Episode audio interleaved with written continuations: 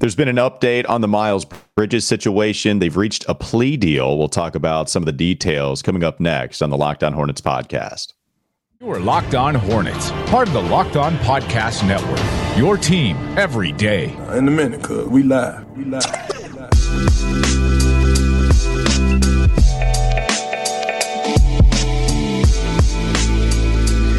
It's Locked On Hornets, a part of the Locked On Podcast Network. It's your team every day. Thanks for making us your first listen. We're free and available anywhere you get your pods. That includes YouTube, by the way. You can check us out on Twitter at Walker Mail. Also, check, check out Doug on Twitter, Doug Branson LOH. You can find his work also at everyhornetsboxscore.com. We're doing a show today because we finally got a plea in the Miles Bridges situation. Baxter Holmes broke this news about 5 p.m. Eastern Time, maybe 5:15, something like that. We're recording this show on November 3rd at 7:30 as we speak. That's when we've started this recording. If any statements come out that we were not able to get to, we apologize. We are putting this again November 3rd, 7:30 p.m. Eastern. So we did get some news on the Miles Bridges situation. Miles Bridges pleads no contest in a deal with LA County prosecutors. He will receive no jail time. He'll be on 3 years probation. The no contest plea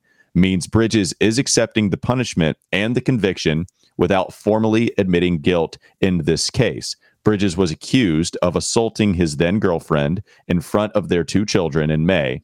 In July, the LA County DA filed multiple felony domestic violence charges against Miles Bridges. Bridges will be required to complete 52 weeks of domestic violence counseling and 52 weeks of parenting classes he will serve 100 hours of community service and undergo weekly narcotics testing with marijuana allowed only if there is a valid doctor's prescription. Now, if you look at what Miles Bridges was originally charged with, the charges filed in July were one felony count of injuring a child's parent and two felony counts of child abuse under circumstances or conditions likely to cause great bodily injury or death the DA's July release said the children were present for the alleged assault, but did not otherwise specify what the child abuse counts stemmed from. So, Doug, during this process, we had seen this process continued quite a few times. I believe we approached double digit amount of times that we would see this process was quite literally continued. We finally have a plea deal. What this means, by the way, just some more information before we start to share our thoughts on this that Baxter Holmes writes, who was the first one to report this, by the way, a part of ESPN.com. Baxter Holmes did write, at the moment, Bridges remains unsigned. But if he were to sign with a team, the NBA, under the collective bargaining agreement, has the right to suspend, fine, dismiss, or disqualify him from any further association from the league because he pleaded no contest. The Hornets extended a qualifying offer to Miles Bridges that was really right before he had turned himself in to be arrested to LAPD. So, with all of that, Doug, share your thoughts on what's taken place here with Miles Bridges and the entire process coming out with this plea deal. Yeah, I tried to uh, do my best as we, uh, you know, reported on the details of the incident at first, and then discussed, you know, possible outcomes. Uh, I did my best to warn uh, folks that this would likely not have a sort of clean cut resolution that oftentimes as these things make their way through uh, our legal system they they there there's a variety of different ways it could go and and oftentimes when you're dealing with victims and families and children uh, that that oftentimes and it appears in this case uh, from the reporting uh, that Baxter Holmes was doing and from the statements from the um, LA County uh, district attorney's office that they felt like that this was the best way to get some kind of accountability for the the conduct, even if you don't get a guilty plea. And it appears that the victim in this case and her representatives were consulted about the proposed resolutions and agreed with the outcome of the case and wanted it to be an expedited um, resolution. Uh, you know, my obviously, I, I hope that um, Mychelle Johnson, the victim in this case, um, is is satisfied with this resolution, can move on, uh, will get restitution. Uh, there's a 10 year uh, restraining order essentially on on this. Um, so you, you know, my, my, obviously, I think my thoughts are are with her in that situation, and um, I don't in terms of my opinion on it, I don't want Miles Bridges to be part of the Charlotte Hornets organization moving forward. He is a restricted free agent, so there is some connection with the organization, but he's but he's um, not under contract with the organization. Uh, and and now we wait to see if the Charlotte Hornets decide to say anything about this, anything further, because it's been no comment. They've been gathering information. We'll see if they've gathered any additional information and have anything to say about this.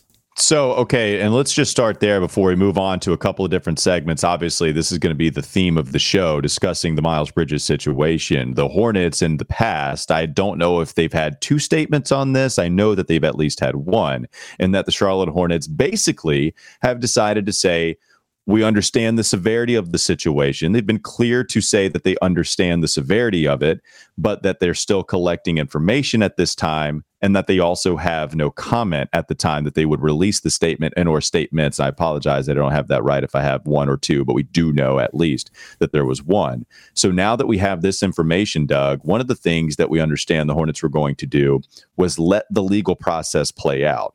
As far as how they're concerned, the legal process has played out. So unless, the unless they view unless they view the restitution piece, which is scheduled, I think the Correct. hearing is scheduled for January 13th. Unless they feel like that is part of it, they could use that as, as sort of a delay tactic. But yes, you're right. The sort of main part I mean, of the legal process right. that they've hid behind uh, is is over. So, using that as camouflage, I even understand some of the commentary from the Hornets. For a long time, for the most part, in these situations, I do feel like less is more to a certain extent. But also, you just don't want them to continue to say the wrong thing, and the Hornets say severity, no statement, still collecting on, or no, no further comment, whatever. But now they have some things here. So I don't know what the Charlotte Hornets are going to respond with. I know that you might be a little skeptical that they respond in any type of way as this has now come to a plea deal. Um, with the Charlotte Hornets side of this, we know that the NBA can decide to discipline Miles Bridges however they want to. And I, that was something that was a little unclear to me. And maybe it was just my misinterpretation of the collective bargaining agreement. Sometimes that gets lost in the sauce when you're trying to make sense of it all. But the NBA, they're able to do whatever they want to. I believe also the association, for what I've seen, they've been able to discipline Miles however they wanted to this entire time. But of course, everyone is going to hide, quote unquote, behind the legal process. I, I don't know what punishment is going to come down for Miles Bridges. I don't know the severity of it. When we discuss some of the longer suspensions we've seen recently, Doug, it's really been in for violation of the NBA drug program. OJ Mayo disqualified for two years before he had the opportunity to apply for reinstatement. Tyreke Evans. Tyreke Evans is someone that just was eligible to apply for reinstatement at the beginning of 2022, and he was disqualified from the NBA for a couple of years. But violating the NBA's drug program is not the same as a felony domestic violence charge that ends up in a plea deal where he has three years probation on the part of one Miles Bridges. I would think, okay, especially if you want to account for the violations of the drug program, man, this seems like something that should call for at least that.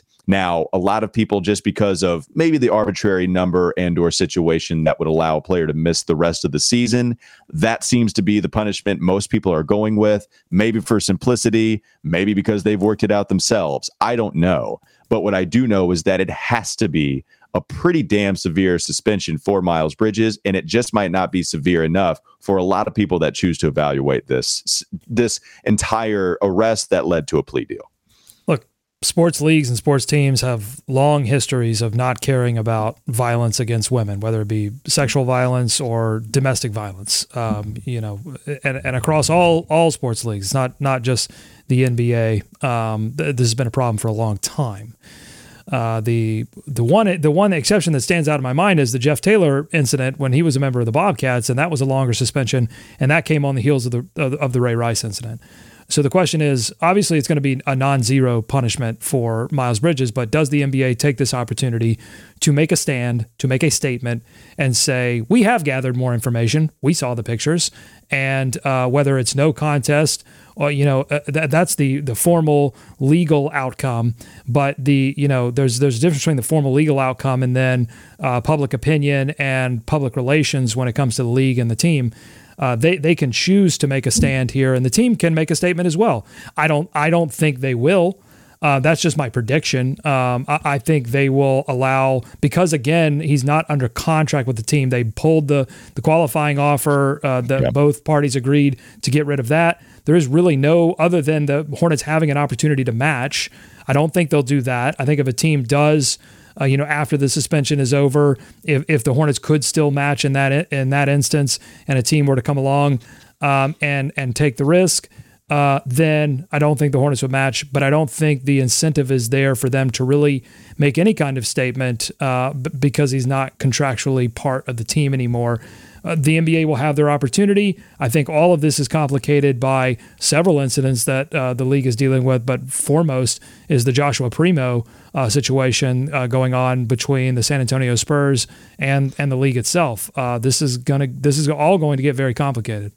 All right, let's talk about precedent and lack thereof. Let's do that coming up next on the Locked On Hornets podcast, discussing some of the other ways that some of these players have been suspended before, as well as what could possibly be on the horizon for Miles Bridges, how the Charlotte Hornets operate under all of this, as well as the NBA. So, for tone, let's go ahead and go in this, right? So let's talk about some of the other cases that we've had here, Doug.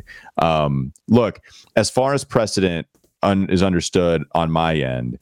We've seen Jeffrey Taylor, which I think had been talked about coincidentally um, being the last player to be suspended for domestic violence, and he was a Bobcat, being the coincidental word being in there. Suspended 24 games. As I was mentioning, I believe a little bit earlier, Jeffrey Taylor was suspended for aggressively pushing a woman across a hotel hallway. She fell, she hit her head, she eventually had a bump on her head, also had um, marks on her upper arm and a bump on her head, as I mentioned, but declined medical treatment. Taylor was arrested by East Lansing police officers after the fact. Suspended 24 games, decided that he wasn't going to fight it. The NBA, the um, the excuse, the director of personnel, or excuse me, I, not director of personnel, but Michele Roberts. I, I forget the title, just escaping my head at the moment. But I know Michele Roberts and the uh, Players Association. They were going to fight it but eventually, Jeffrey Taylor decided not to. So he ended up just serving the full 24 game suspension.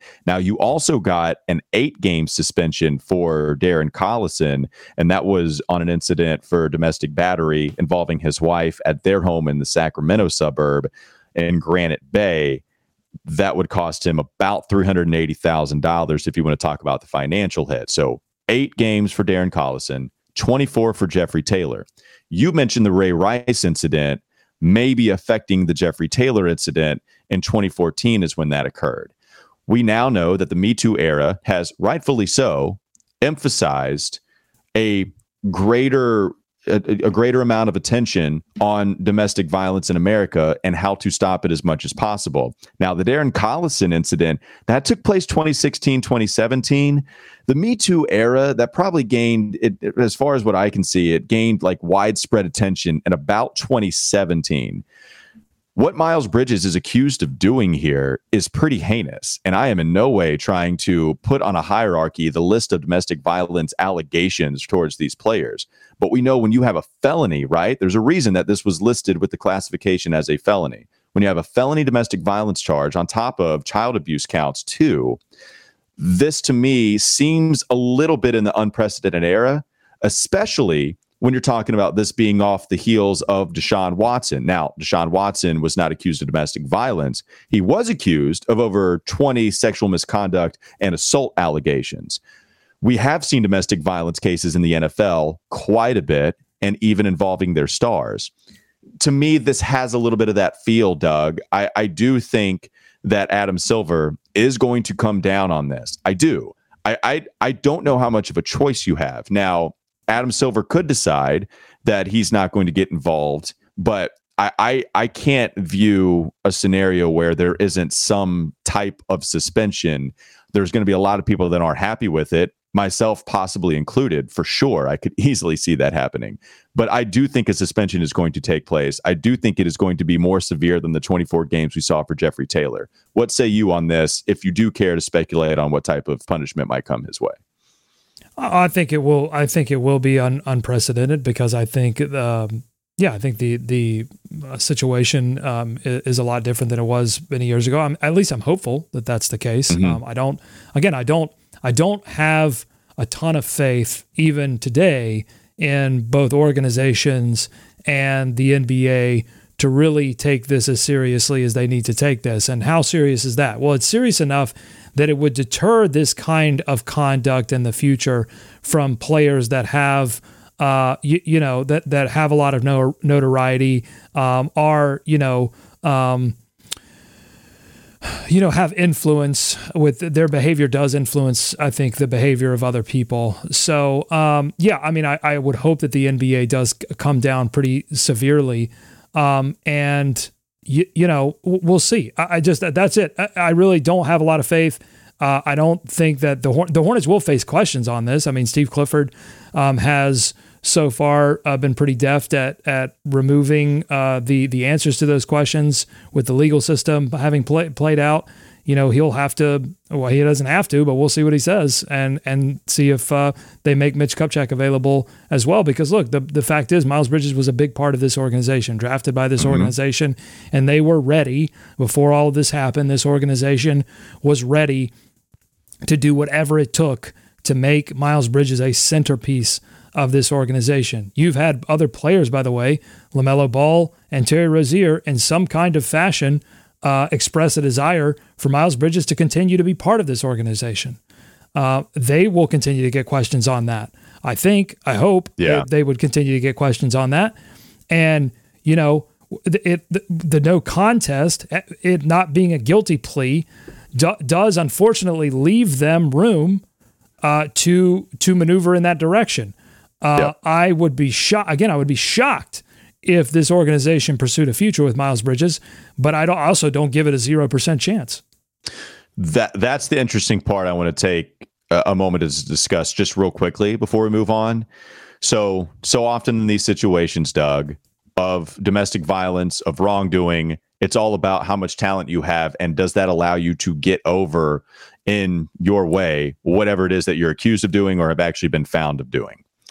Miles Bridges, as we discuss some of these players here, especially you were kind of looking at a list of, I don't want to be you know, wrong in saying these words, but have been accused and or found of domestic violence, domestic battery, whatever. You're kind of going down the list, and unfortunately, their players, not unfortunately, but just as far as the knowledge that we could gain from those situations apply it here. That's what i mean with unfortunately. But when you were discussing those players it are, it's players that were not going to be set to make $30 million a year whether you think that has any bearing or should have any bearing or not on each evaluation it does clearly.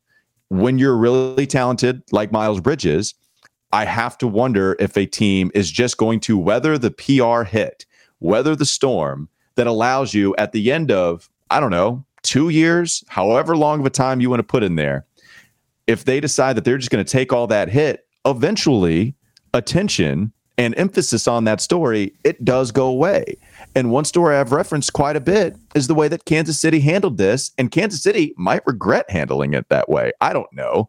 But Kansas City decided after Kareem Hunt's video in the hotel that went public the star running back that was on a rookie scale contract, pretty valuable guy to have.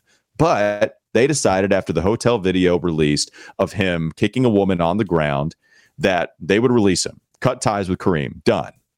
What happens after the fact is that the Cleveland Browns decide to go after the talented player and we don't really talk about Kareem Hunt that much anymore. In fact, he was actually a valuable commodity on the trade market. Now, not enough to get a deal done, but could be that the Cleveland Browns were asking for a fourth round pick, which could be a starter in the NFL. Doesn't matter. Kareem Hunt still valued as a better running back in the league. And so Kansas City, based off of the film that was released, they cut him immediately. But those benefits, as far as the football benefits go, they go to Cleveland because hell, they're just going to deal with everything and move on from this. Does Charlotte view that situation, not specifically, but do they think about the scenario of, well, if another team is just going to take Miles Bridges up on a contract, then we might as well just go ahead and do it too because we don't want to miss out on some really talented play. Unfortunately, that might be happening in the minds of all these NBA teams as they wrestle the PR hit with the talent that is Miles Bridges on an NBA court. Well, I think again the the the the that would be the cynical sort of nuclear option, right? To say, mm-hmm. all right, this is going to be a long suspension, and so after after that long suspension, will it be out of the public consciousness enough for him to enter the comeback portion of this, right? Because that's what we often see, as, as you just stated, that the next team gets it because the, the, the current team can't bring the player back and market that player in the same way that they were marketing. Like yeah. it would be difficult for the Hornets to put Miles Bridges front and center and, and, and just pretend like nothing happened. But anytime you and I talk about this, Walker, on this show, there is a subset of the comment sections on our Twitter feeds and on the YouTube comment sections that say, well, doesn't everyone deserve a second chance? And to that, I always say, well, sure. I mean, you know, he he deserves a second chance to do a lot of things. Does he deserve more, significantly more money and more power than most human beings have on this earth? I would say no. He does not deserve that. He deserve, you know, he has gone through the legal system. He, you know, um, and and manipulated it in, in in the ways that are legally allowed to be manipulated, and and and now he doesn't have to go to jail, and he can do a lot of other things.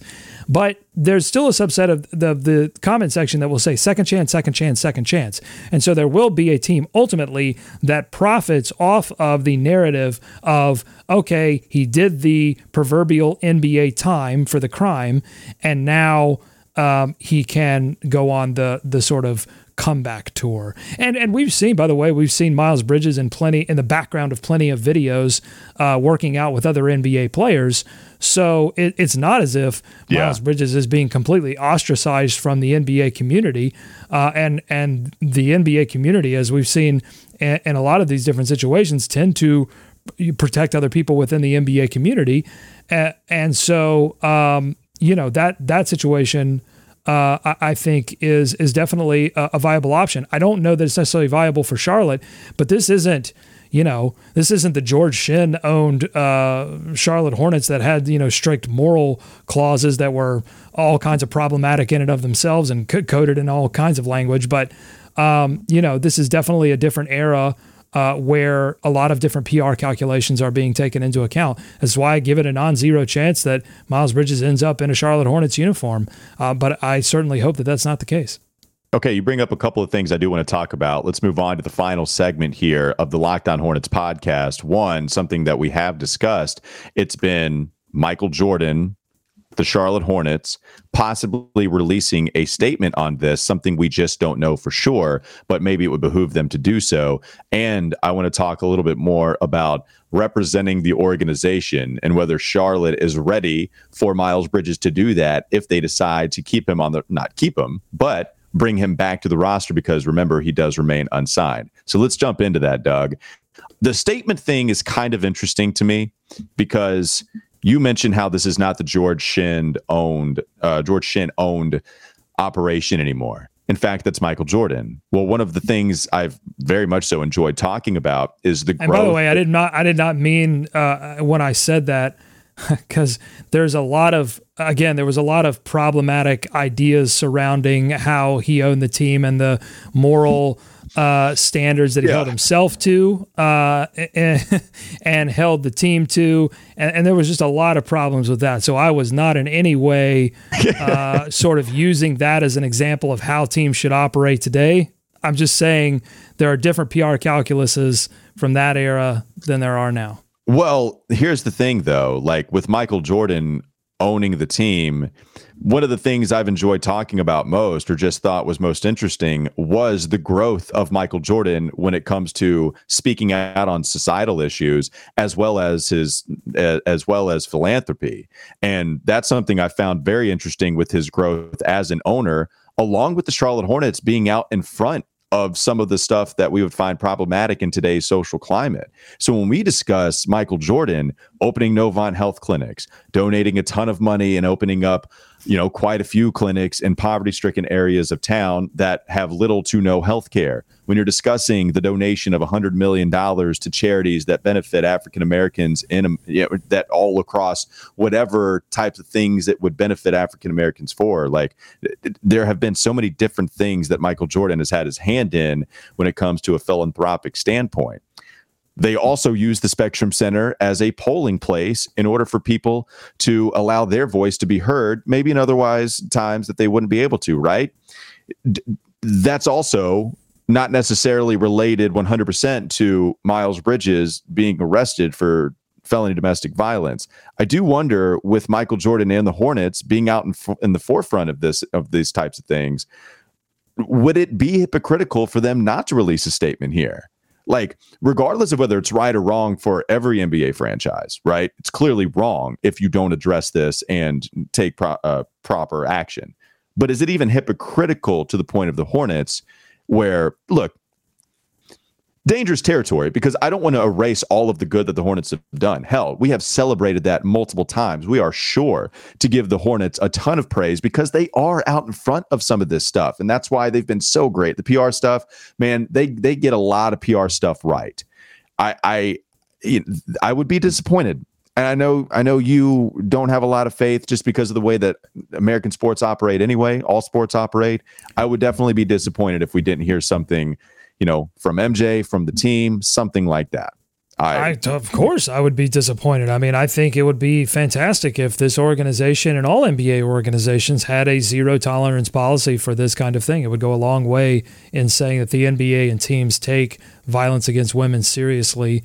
And uh, but you know, um, again, I don't feel like there's been a lot of evidence of that in the past. And I'll also say this: Uh, when when I make a prediction that they're not going to say anything, part of my reasoning in that is that there hasn't been a massive amount of attention paid to this particular incident uh, other than local coverage. You're not hearing oh, people have been scared to death to talk about this. Like no right. one's talked about it on well, national. And level. I think I think that goes for domestic violence in general. I think it's a it is a messy, complicated subject that would seem on its face to have some very obvious things that hey, we shouldn't support domestic violence. We should call it out. We should call it what it is. Um, and but but it is it is difficult because so much of this happens in the privacy of people's homes. And and that's where a lot of this gets messy right? So but it's not being talked about on inside NBA and it's not being talked about on a national level.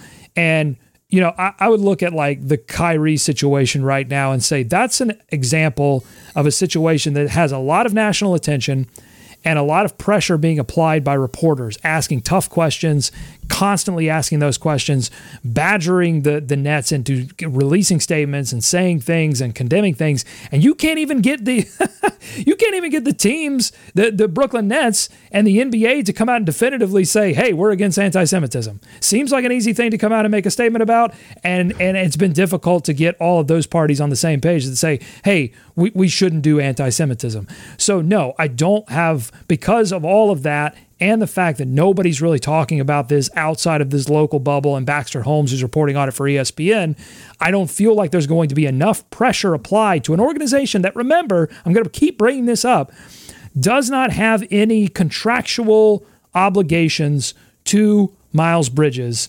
And so I think in the cynical calculus of it all, you would look at it and go, well, if we do nothing, we're not going to see a tremendous amount of blowback. The NBA is going to handle the punishment for us.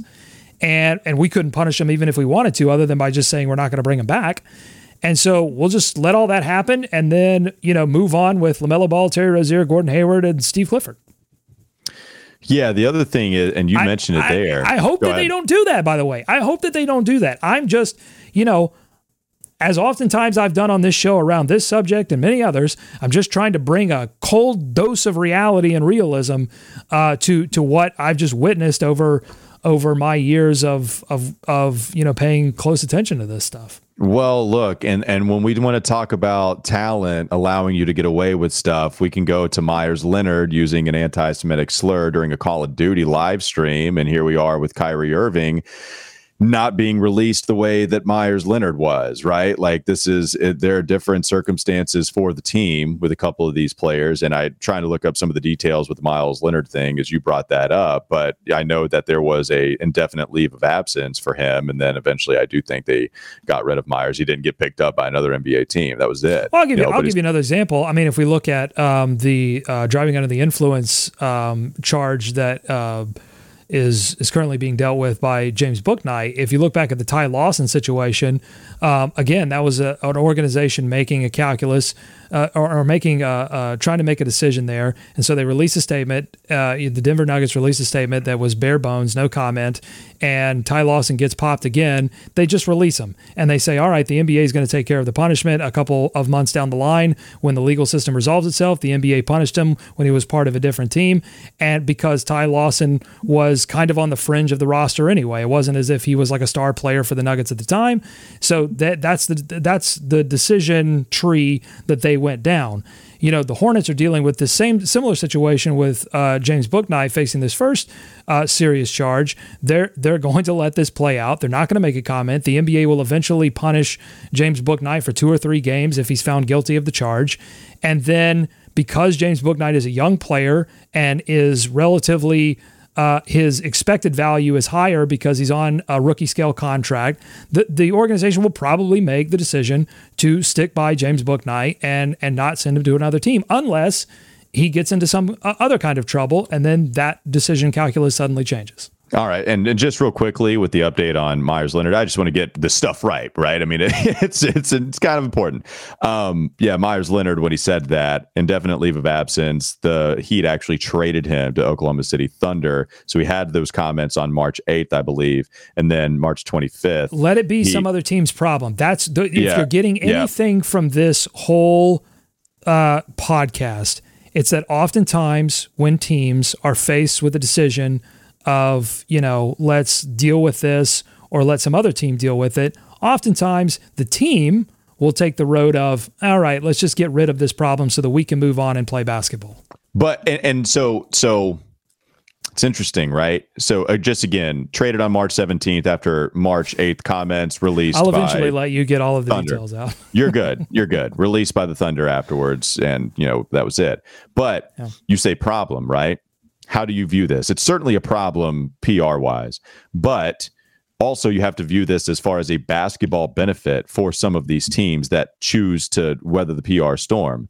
So do the Hornets after, you know, Meyers Leonard, you know, and I don't I don't mean to continue to go there, but just a player that is not as talented as Miles, you would allow him to leave the organization, he could be a problem for someone else. And it's not like they're going to reap any benefit that have so, so much uh, consequences going your way where it's like, man, you know, really sucks that we missed out on that talent.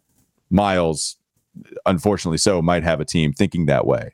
So is is Miles Bridges treated the same way where, okay, we're just going to let another team take this headache away or is it well they'll just deal with the head headache until they're actually better on the other side of this like that's yeah that that's the thing now you talk about representing and marketing the team that's why the charlotte hornets i mean they should cut ties here and and not bring him back right they are in a place where they could hide behind the uncertainty of him being on the roster because the fact that he does remain unsigned. You know, he has a qualifying offer. Hornets can match whatever salary that is extended to him from any other team, but he's not signed. He's not on the team. Steve Clifford's talked about it quite a bit when asked about it. I can only coach the guys on the team. I can only coach the guys that are here. So that's what he said.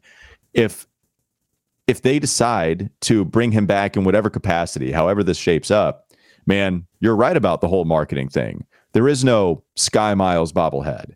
There is no T-shirts with Miles Bridges' face on it next to Lamelo, next to whatever young star we hope the Hornets draft in the future. There is none of that. There's not so much the celebrating of one Miles Bridges being on this team. You can't have that guy represent this franchise. And for that reason, that's why I don't want him to be a Charlotte Hornet even if there was no formal admission of guilt on Miles' part. We've seen what we've seen. You can make whatever you judgment you want, and to. you can't you can't unsee that. You can make whatever judgment you want to. I'm sure the YouTube commenters are going to be letting me know that, and that's absolutely fine. But that's the judgment I come to, and it's kind of the judgment I hope the Hornets come to as well. Yeah, I'm I'm totally in yeah. agreement, and uh, I will hope for the best, but also prepare myself with the armor of realism. Like I try to straddle the line between cynicism and optimism, um, mm-hmm. and and try to be prepared for the worst and and expect the best. Uh, and I think the resolution to this, just like the resolution of this uh, court case, is probably going to f- uh, fall somewhere uncomfortably in between. All right. That'll do it for Locked On Hornets. Appreciate you listening making us your first listen. We'll uh, we'll be back with you tomorrow, and you can catch the Locked On NBA episode as well on your second listen, wherever you get your pods, YouTube, all that good stuff, wherever you get your podcasts. Again, check out Locked On NBA, your daily 30 minute update on everything taking place within the association. Have a great rest of your weekend. We will be back with you on Monday.